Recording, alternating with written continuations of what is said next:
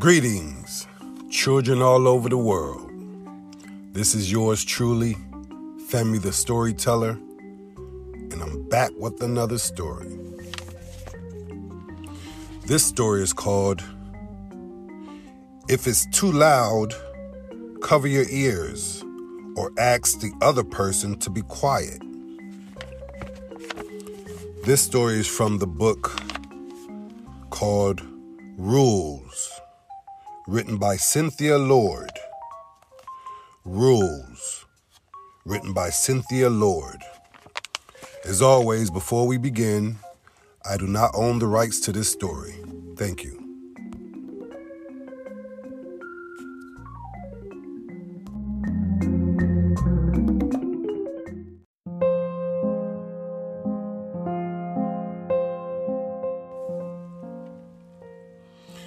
If it's too loud, cover your ears or ask the other person to be quiet. On the ride home from the clinic, the rain comes. David holds his hands over his ears, blocking the tiny squeaks of the windshield wipers against the glass. David hears everything extra loud, Stephanie says.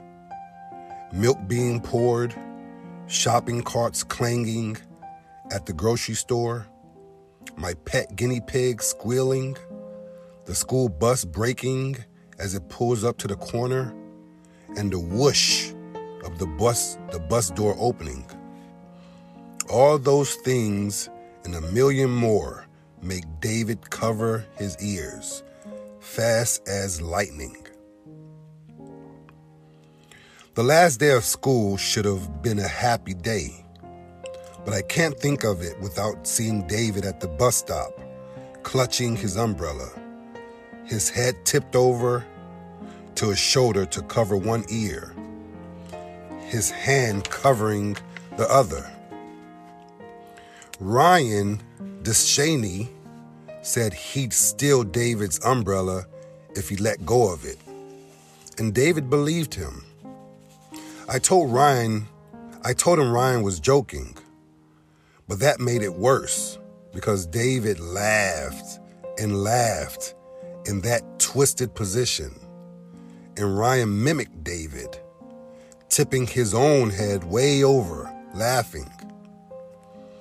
I got in trouble with the bus driver because she caught me shoving Ryan. We had to sit in front of the seats so she could keep an eye on us, she said. On the ride to school, I added another rule to David's list. Sometimes people laugh when they like you, but sometimes they laugh to hurt you. I hope David can learn that rule by September when we have to go back to the bus stop. Maybe the family next door will be moving in when we get home. I watch a heron hunting fish in the low water area under the bridge. His feathers are dark, slick with rain. The mover said five, but maybe they were wrong. Maybe, mom says, but our new neighbors might have a long drive and there's always last minute things to do when you move. I try to hold my hopes down, but it keeps popping up again. Until mom turns the corner to our street and I see Ryan Deshaney getting on his bike, an orange newspaper bag slung over his shoulder, his curly black hair looking frizzy from the rain. I let loose one hope skyward. I hope he gets soaked. David waves out the car window. Hi, Ryan. Don't say hi to him, I tell David. He's not your friend. Catherine, Mom snaps the reflection from her glasses flashing in the rearview mirror.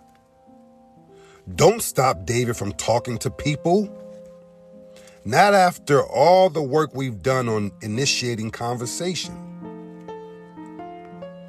Part of me wants to tell her about Ryan, but she'll call his mother or the bus office and make it worse for David next year. Mom doesn't understand how not everyone is on David's side. I ran into Ryan's mom the other day, and she was telling me all the fun things the community center is sponsoring for kids this summer. Mom says, Wouldn't you like to sign up for something, Catherine? Why is it the minute kids have free time, parents want to fill it up? She said they'll they're having swimming lessons, tennis, yoga.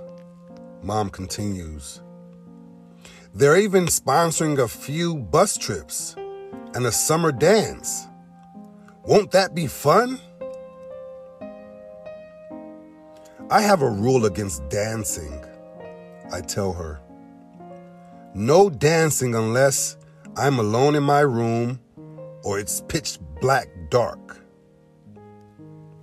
Don't be silly. I think it sounds wonderful. I want to say, then you do it. But that'll get me in trouble. If you don't want to do something, Say, hmm, I'll think about it. And maybe the asker will forget the whole bad idea. Hmm, I'll think about it. I lean forward, looking between the front seats until I see the driveway next door, a long strip of rain black tar, empty. I fall back against my seat. All afternoon, I try to keep too busy to check my watch every 15 minutes. But by 4 o'clock, I can't stand waiting in my room anymore.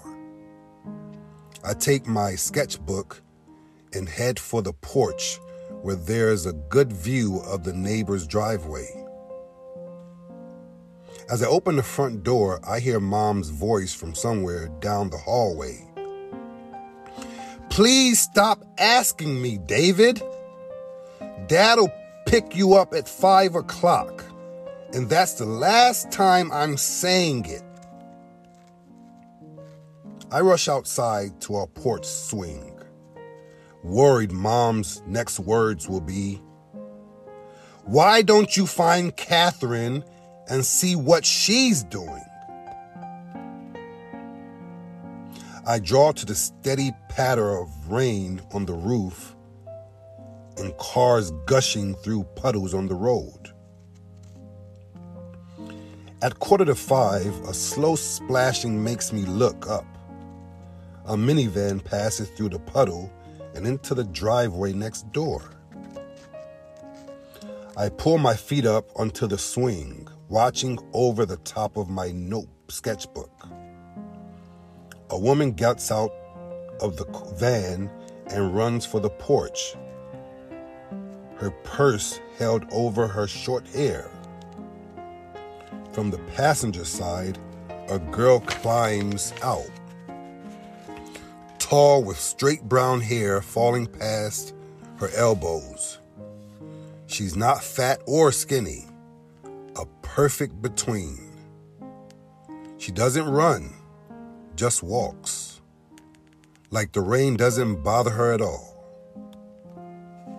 Sitting here thinking about what happened with Jason and seeing Ryan, I figured today might be a bad luck day. And I should just let all that bad luck run out overnight before I try something else big. Plus, I haven't baked anything yet, and I want my introducing day to be perfect. Not me standing on her porch, dripping wet, handing her soggy cookies. The girl follows her mother inside without once looking over to my house. Our front door opens. Let's go to the video store, David says, holding his umbrella under his arm. He hops into the swing with me, squiggling my pencil line. Seven minutes. Sometimes dad's late.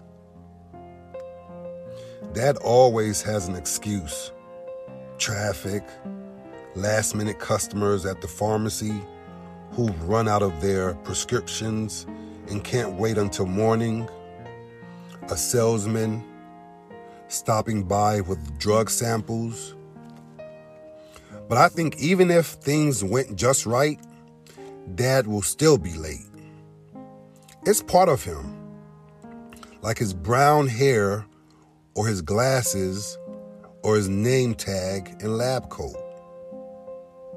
I gave up expecting dad to be on time years ago, but David thinks everything a person says is the truth. Dad works all the extra hours he can, even on Saturdays so mom can afford to work part time at home. She used to have an office downtown, but David got kicked out of daycare, so now she runs her tax preparation business from our spare bedroom. The good part of having mom home is she's around to talk to and can take me places. But the bad part is David has to come wherever we go and sometimes I have to babysit while she meets with clients or makes phone calls. She says it doesn't sound professional when she has to put her hand over the phone and yell, David, put those pants back on. David checks his watch. Six minutes and 33 seconds. In exactly 6 minutes and 33 seconds, there's going to be a scene. I know it as sure as I know the window next door is open. And David's scream will travel from my porch across our yard and through that open window. A red sports car zooms by on the road, puddles spraying our fence. Let's count cars, I suggest. There's one. He glances up. It's not easy to sidetrack David, especially when it involves a video store. But he does not, but he does like to count cars. A truck rolls by. Two, raising his arm. David holds it out so he can see both the road and his watch. In five minutes, six seconds. Well, maybe five minutes. Three cars. And four minutes, 58 seconds. I give up. We can't count. We count cars. Four, five, six, and he counts minutes. Three, two, one. Remember the rule? I flip to the back of my sketchbook and show him. Late doesn't mean not coming. Our new neighbor, neighbor's front door opens. 10 Nine. David shouts the seconds like an announcer at a rocket launch. The girl steps onto her porch. Eight. Seven. I scramble to cover his mouth, but David jumps off the porch swing. A car's coming. Please let it be Dad. Six. Five, David yells, and the girl next door glances our way. Four, three, two, one. I peek over, but the girl isn't glancing now. She's staring straight right at us. Seven cars! David screams as the car goes past. The whole world is covered with buttons, and not one of them is mine. I jump up to stop his hands, flapping now like two fierce and angry birds. Is he okay? The girl calls.